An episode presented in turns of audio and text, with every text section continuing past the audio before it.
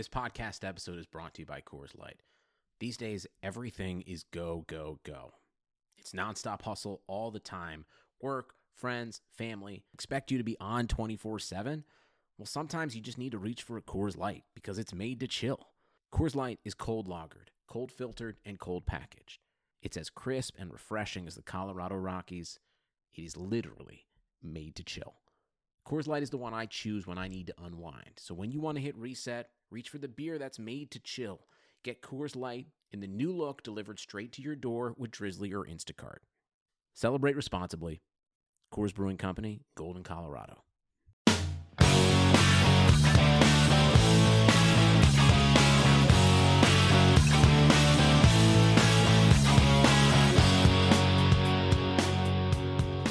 What is up, everyone? Thanks again for tuning in. The Golden Edge podcast. Adam Hill, Ben Gotz, beat writers for the Review Journal, covering the Golden Knights, taking you through everything that went on this week, all the big news and notes.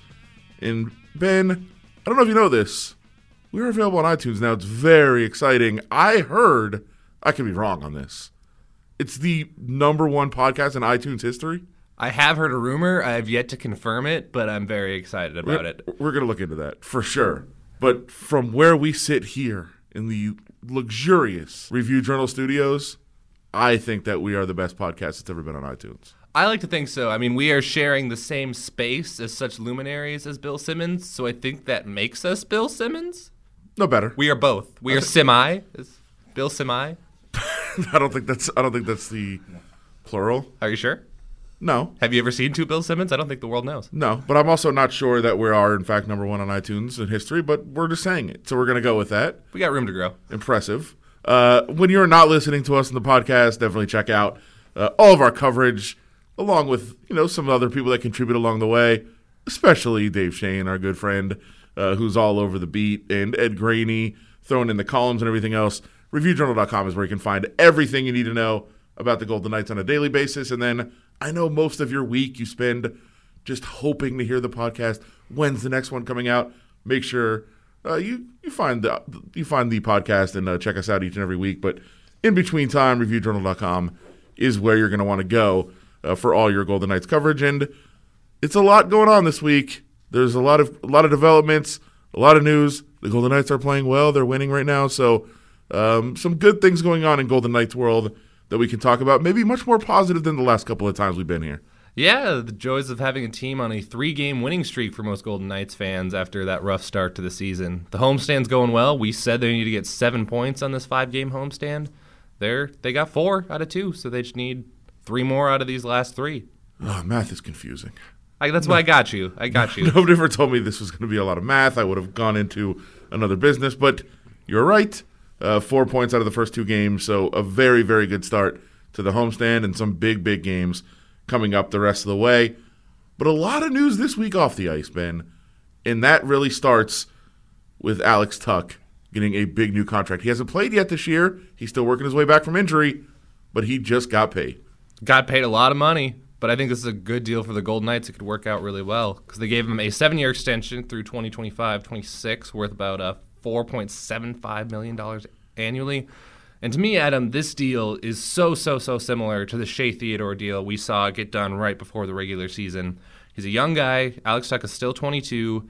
He hasn't made big money yet, and he's not eligible to become a free agent and make that big money for a while. He was going to set to be a restricted free agent this offseason with no arbitration rights. So basically, the same boat that Shea Theodore was in this past offseason. They're going to avoid another situation like that. They lock up a young and kind of up and coming player. He had 37 points his rookie year. He's great on the forecheck. And if he reaches his full potential, he's probably a $6 million a year player. So they're potentially saving money over the lifetime of this deal and giving themselves cap certainty by doing this now. Yeah, I mean, if, if he reaches his full potential, he might even be more than that. I mean, it, that, it, that would be if Alex Tuch becomes what he could possibly become, this is a steal uh, for the Golden Knights. No question about it. It's good for Alex Tuch to be locked in, to have some certainty of what his next few years is going to be about, to know, hey, I'm, you know, I'm going to be here in Las Vegas most likely.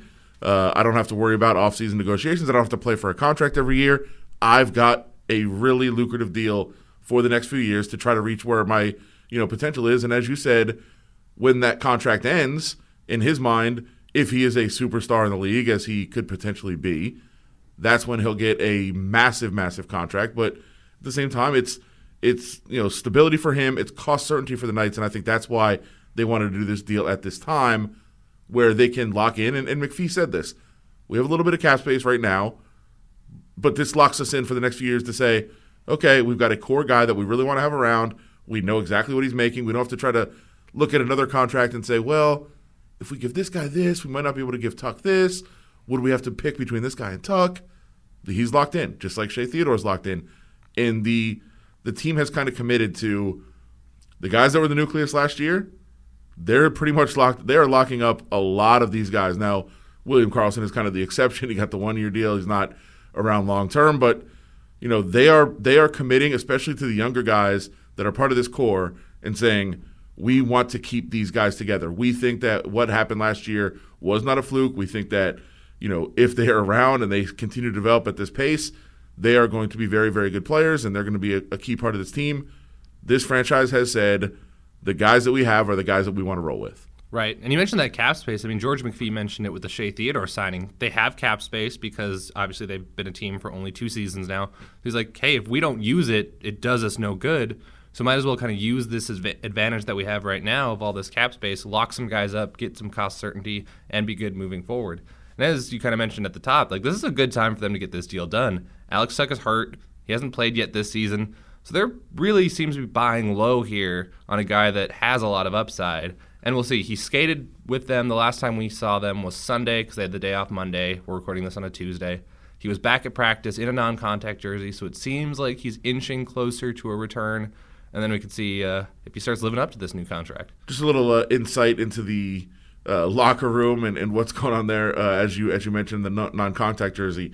They've got the kind of the powder blue, sky blue, baby blue, like you're, baby blue. I think you're better at colors than me. I don't really know too many uh, colors. I guess. So yeah, we'll go with that one. But the best way to describe it, I would say, for those that haven't seen this particular non-contact jersey, it, it looks like a North Carolina jersey. I mean, that's pretty much how I think the best describe it with the you know that color and that that scheme. And you know, Alex Tuch, who's in that jersey, was sitting in the locker room the other day wearing that jersey, but watching his Syracuse Orange play football against North Carolina, it was very confusing for him. Uh, it, so that was that was a a a funny kind of side note to that deal getting done and him sitting in the locker room watching this game. Uh, you know, he had he had signed the deal the day before. He was kind of going through some rehab work and was waiting to talk to the media. And we were just kind of hanging out in the locker room waiting for him. He was watching the game, kind of asking us about the game, wearing that jersey. I don't think it was very comfortable. I I wouldn't be able to wear like Ohio State colors and watch the Michigan Ohio oh, State I game wouldn't watch happen. wear Wisconsin colors. Because you're a Minnesota fan. Absolutely. That's the rival for Minnesota. Why would that not be? They're right to the east. But isn't it kind They're right there. They are Vikings, Packers, Gophers, Badgers. It's a thing. That's true. The, the okay, those are those are legitimate. Those are real. I just feel like isn't it kind of one sided? Let's not go there. What kind of podcast is this? Well, Gonna bring me down in the middle of the podcast? I think people like to know about us as well. Shouldn't you find like a new rival? No, we'll get him one year. I believe we'll get uh, Paul Bunyan's axe back. That that's the axe game. Yeah, that's Okay, the axe game. So it pre- the axe pretty much just lives in Madison. It's it's a Madison axe at this point. One day, PJ Fleck, row the boat. Let's go. I don't know. If, I don't know if that's going to happen. Uh, they can they can try to stay with it, I guess. Uh, but listen, good. I, I- think good job by the Knights. You know, committing, saying, you know, what we have here is is special. These guys that are that are going to be together, they're going to form the basis of the team. They are they are going to be locked up long term. The fans are certainly in love with the players and the team. I don't think the team is getting like out of control crazy saying we're going to lock up all these guys and then getting locked into a position of oh boy these guys aren't as good as we thought what are we doing here i I think they're making pretty smart deals and locking up guys that have a lot of potential to really break out and emerge as stars you know when we talk about theodore and tuch and, and other guys too but those are the main guys like those guys seem like they are going to be legit stars yeah. By the way, Alex Tuch understands that rivalry. He was in Minnesota for a while with the Wild before the Knights plucked I, him. I don't think he does. You know what? Next time I talk to him, I'm going to ask him. And if you're around, I'll make sure to also. He, I don't think even Probably not. Um, but yeah, I don't think these deals are going to hurt them. These are not extravagant deals for Tuch or Theodore, and like we said, they give them cost certainty. What's potentially going to hurt them is the deals they're putting around these core guys, where you've got a Max Pacioretty, big extension, Paul Stastny, who hasn't uh, had a point yet this year because he's been hurt. He's got a three-year deal right now. Marc-Andre Fleury just got a big That, extension. that's still the contract that I shake my head at. I, I still think, I still think the Fleury deal is going to be the one that at some point in a year, two years down the road. And listen, I know that people hate hearing this. They, I, I got the, I got the feedback when we talked about this all off season. I know you guys don't like this, but it was a bad deal. It just was at this age for a goaltender to sign that kind of extension when there's no. It's not like you had to keep him around. It's not like you were fighting. He still had another year under contract. Like it was a very weird deal to me, and I just feel like by the end of it, it's going to be one where people are like, "Yeah, that's really putting you in a bad spot. That that contract is really hurting you in other places." I just I feel that for sure. As as good as Marc Andre Fleury has been for the organization, for the city, and as a player, I mean, it's, it goes beyond just what he is as, a, as an ambassador and a goodwill, you know, guy.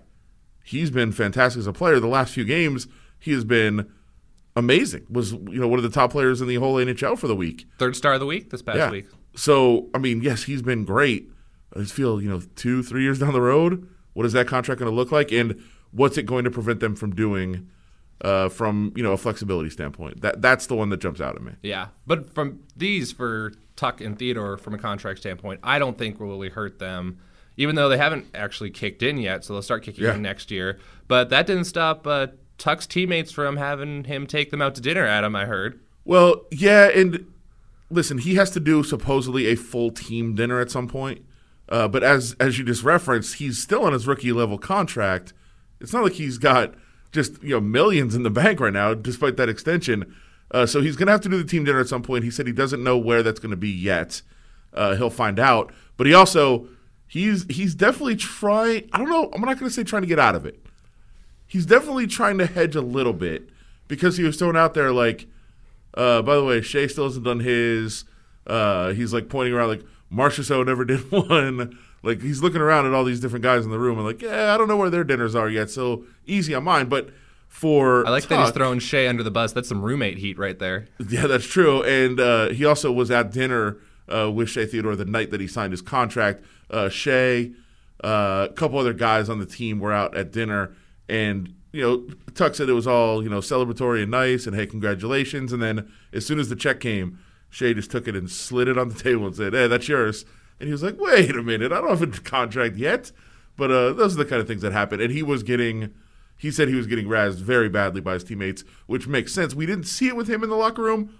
We saw it with Shea Theodore after he signed his contract. I mean, they were not shy about kind of going after Absolutely him. not, no. Uh, especially Ryan Reaves was really uh, vocal. Fleury, uh, other guys were just they were ready to go after Shea Theodore. It wasn't quite the same with Alex Tuch, and I think Alex Tuch is just kind of he seems more of a more of like a quiet like I, I don't know what I don't know if it's just what he portrays around media or if it's just what he is. He like he just seems like a like a more sensitive, quiet type. I don't know if he's as good. Like he he did say he got razzed pretty badly last year uh, by Deryk Engelland, uh, who I think sewed his pants his pant legs shut so that he couldn't put his pants on. Uh, and then he said, you know, it was Engelland, but I think Fleury had something to do with it as well. I believe Uh. I think I think they're going after him. I don't. So I don't know if it's going to be as bad with him because I don't know. You know, I don't know how how much I don't know how much he gives out. I don't know how much he dishes. So I don't think they're gonna really go after him. Like I feel like Shea Theodore is more the guy that probably comes back at him, so they go after after him a little harder. Yeah, I So- agree with that. So we'll we'll we'll find we'll try to find out uh, exactly what's going on. But uh, Alex Tuch said he did get a lot of texts, a lot of jokes, a lot of uh, you know mocking from his teammates. But he was, you know, he's a guy who genuinely like signed the deal, and then you talk to him, and he was just so appreciative. He was like, I you know I came out of college just trying to work hard and see what I could if I could make my name for myself and.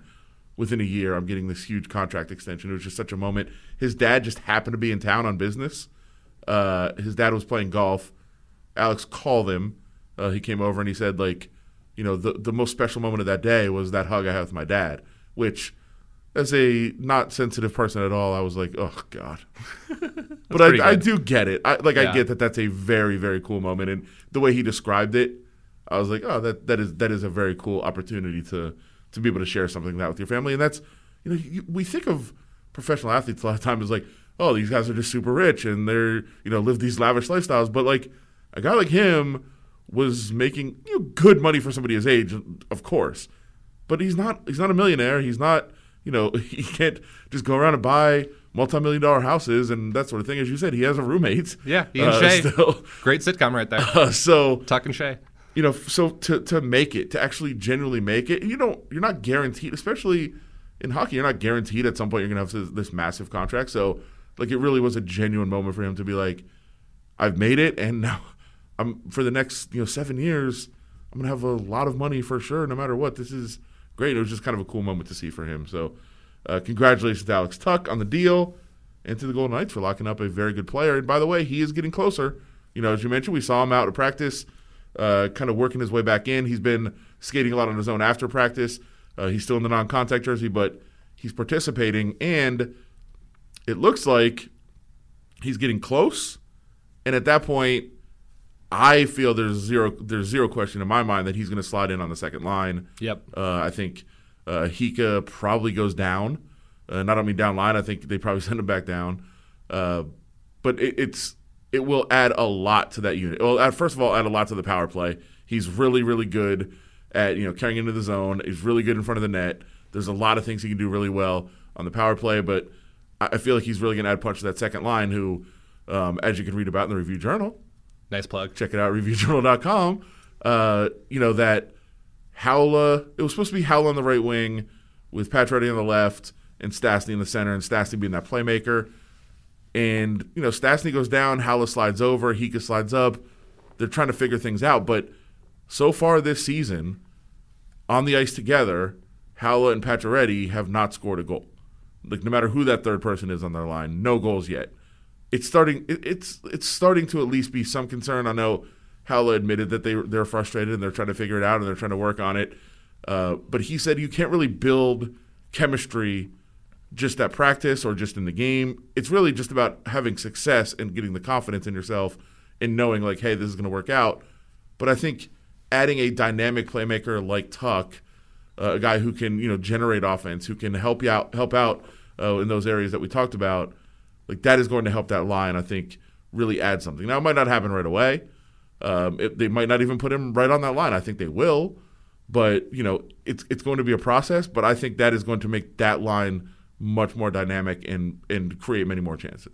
Yeah, I think they're definitely missing a guy like him, especially on that line, a guy that really does the dirty work and is willing to make some hard checks and get the puck back to his teammates to make plays. I think they've really been missing that, especially as you mentioned on the power play. The net front guys that they have been using are just not guys that you're that excited to see on the power play, especially their second unit right now is not a lot of guys that I think you have a ton of confidence in that are going to make a big impact on the power play. So if you add a guy like Tuch to that second unit, all of a sudden there's a guy that you have to worry about there, in addition to a Colin Miller or a Shea Theodore kind of quarterbacking it from the blue line. And that gives them depth that I think they're kind of lacking on the power play right now. And kind of throughout their lineup, because you mentioned they got Hyka called up and playing a lot of minutes for a guy that's been a pretty recent call up, a guy that started the year in the minors. That third line, I think, still could use a little extra punch. So if you get Tuch back, that just adds depth throughout your lineup, and I think that gives Gerard Gallant a lot more options to play with, which is something I think they don't have a lot of options to play with right now, and they don't have a lot to tinker with because they're just kind of shorthanded. Who did you mention as the quarterbacks on the power play? Shea Theodore. Uh, yeah, and Colin Miller. Yeah, you're missing one there, buddy. Well, that's on the top one. I was talking about the second unit. okay, okay. Brad yeah, Hunt. Uh, Brad Hunt is just holding it down right now. Absolutely. He's on the number one unit though, okay, for good fair. reason. That's fair because I, they only score power play goals when Brad Hunt's on the ice. That is true, and that's that's part of what has taken place uh, with the Golden Knights, as, as as we kind of referenced earlier, and that we'll get into more on the ice. This is a team that all of a sudden looks like they're playing really well again. I mean, I don't think they've and they can everything. score goals. Yeah, they can't. I mean, uh, there's still. I think there's still some frustration with you know lack of finishing in a lot of cases, but they are getting a lot of shots right now. They're generating a lot of chances, and it's it's a much different look to the team uh, than the last couple of podcasts that we've done and talked about. Uh, it's a team right now with three wins in a row, first winning streak of the season. Uh, they are really you know buzzing around and starting to do some of the things that they did uh, last year. I mean, they came they got the win in Philadelphia in a game they really didn't play that well. They stole the win at the end because Fleury was amazing. They come home, they get a win where they look good. You're like, okay, that's that's starting to look like Golden Knights hockey again, and then then just generate like a million chances uh, in the in uh, the Anaheim game where that game had no right being close if not for John No. Gibson. yeah he was he was fantastic. He's been and, incredible this year. Um, you know, after the game, we heard Gerard Gallant say they probably should have had six or seven goals, maybe even more. Uh, that's that's should have been the reward for how they played. That was that was a blueprint of what they want to do. That's a that's how they want to play. Uh, that's that's what they want to duplicate going forward. And again, we mentioned the second line. Pacioretty still hasn't scored on that second line. His one goal uh, was a six on five against Minnesota, but you know he had four shots. He had some pretty good looks. They're starting to to generate you know shots all up and down the lineup. That's good. That's what they want to do. It's it's when the team is able to roll all four lines and play effectively at all four lines. That's when they're good. And Patch already talked about the fact that it's it's a competition, and you want to make you know you want to you want to make yourself um, you want to force the coach into making decisions to put you on the ice and to put your unit on the ice. And right now they, they've got that kind of healthy competition. They're trying to uh, you know to fight for their ice time, and then they're all they're all doing a good job getting to the net, even if they're not finishing right now. They look good right now. Yeah, it's kind of interesting because Pacioretty has usually played about 18 and a half, 19 minutes the last five seasons at Montreal. He's at 16 and a half right now with the second line. And I think it's because, as you mentioned, that healthy competition, where the fourth line with Ryan Reaves, William Carrier, Pierre Edouard Bellemare, they're playing really well. And they're Really well. and they're generating a ton of chances. So you want to put those guys on the ice. Like they are deserving of that extra ice time. I mean, Ryan Reaves scored in the last game against the Anaheim Ducks. They could have scored against Buffalo. That fourth line had more shots in that Buffalo game than the Sabres' first line. Yeah. So I mean, they were playing really well in that game too. And so there's a lot of guys that deserve ice time right now, and so you're seeing it cut into a guy like Pacioretty's ice time. And so it's kind of interesting that they're building the depth in that aspect that they had last year, because that was one of their big things last year is that it was all four lines could be dangerous, and that's what made them such uh, interesting team compared to other teams that maybe stack one or two lines and then their depth isn't as strong. Yeah, and you, and you usually look at that fourth line.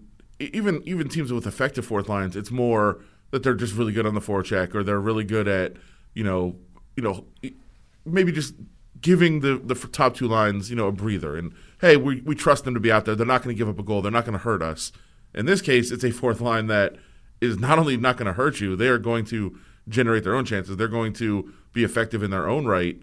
Um, it's it's a huge luxury uh, for the Golden Knights to have those guys. And as you mentioned, Ryan Reaves coming off a goal, not it was a pretty it was a pretty impressive goal. It wasn't just one of those you know pure power like let's just jam it into the net. Like he had to go get it on the rebound and made a pretty athletic play on it. Yeah, and keep these guys are still good on the forecheck too. I mean, Bellemare has said you do not want to see either of those guys in the corners. I mean, Reaves or Carrier will blow you up, and so it's been a really good week for them, especially because Ryan Reaves now social influencer after posting that Twitter video saying "Get out of the left lane, everybody," and I guess people are. It's working. It's working according to him. Now I don't know how much of that is true, but for those that didn't see it, uh, the Golden Knights posted a video. Ryan Reaves was talking about how he's very frustrated with Vegas drivers that just like to drive in the left lane. And he said, you know, it's just for passing and going fast. Get over, move over. And he told us, I don't know what happened, but I was driving and everybody was moving out of that lane. It's working. People are listening. So I don't know if they're just listening uh, to the if they're listening there, if they're listening to to us tell you about what's going on with him. But he's very happy. He's pleased with the progress you guys are making out there. So good job. Keep it up. Stay out of the left lane if you see Ryan Reaves around. And uh, if he keeps scoring goals, people are definitely going to move over for him. Absolutely. There's no question about that.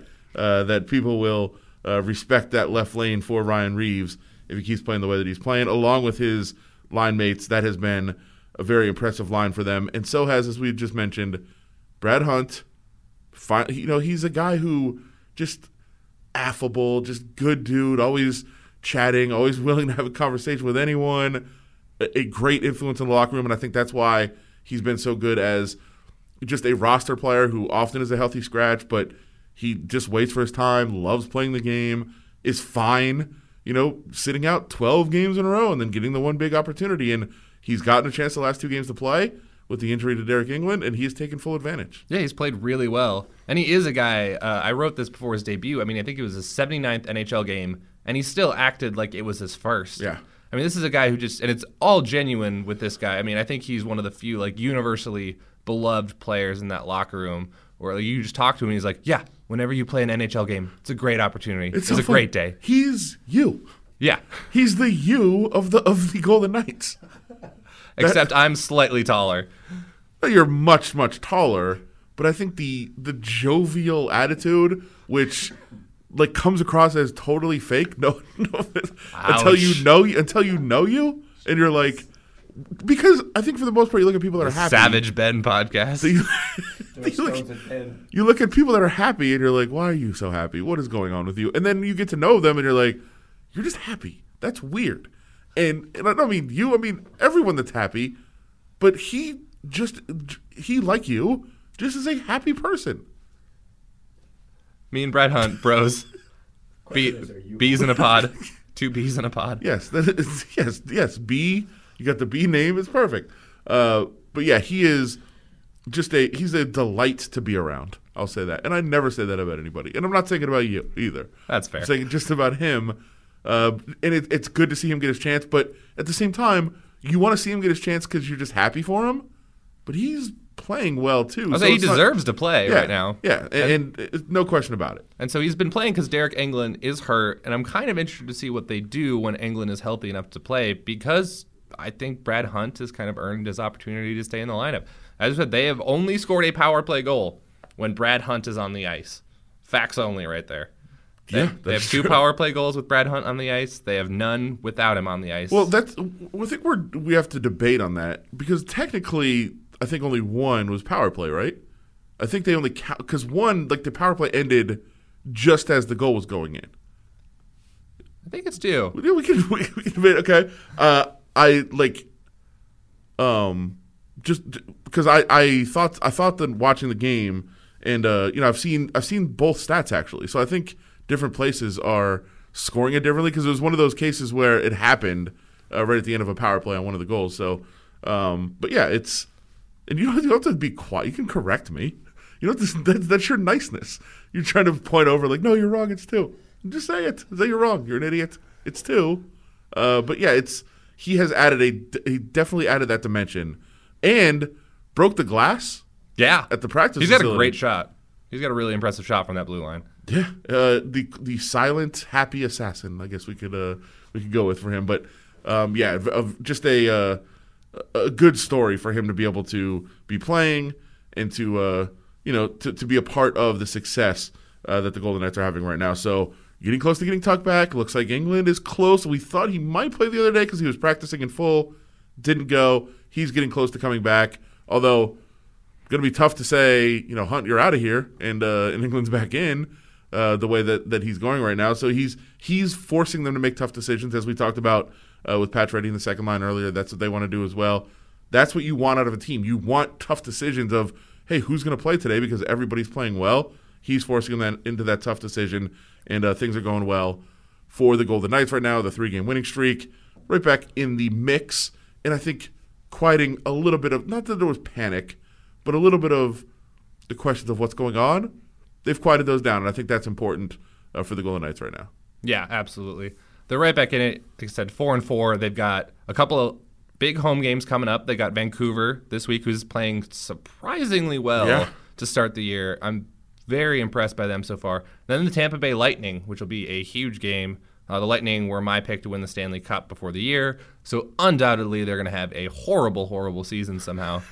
uh, but they have a ton of star star power on that team, so it's going to be really interesting to see how the Knights handle that. Because last year they got a big win against them, kind of around the same time, and that really seemed to be what springboarded them, or at least to me, really got on my radar as okay, this is no longer just a good story. This team might be for real if they can handle a Lightning team. especially because it was it was a weird, you know, kind of a you know early season. It was early season, but it was the Golden Knights have been playing really well. But it was where are they?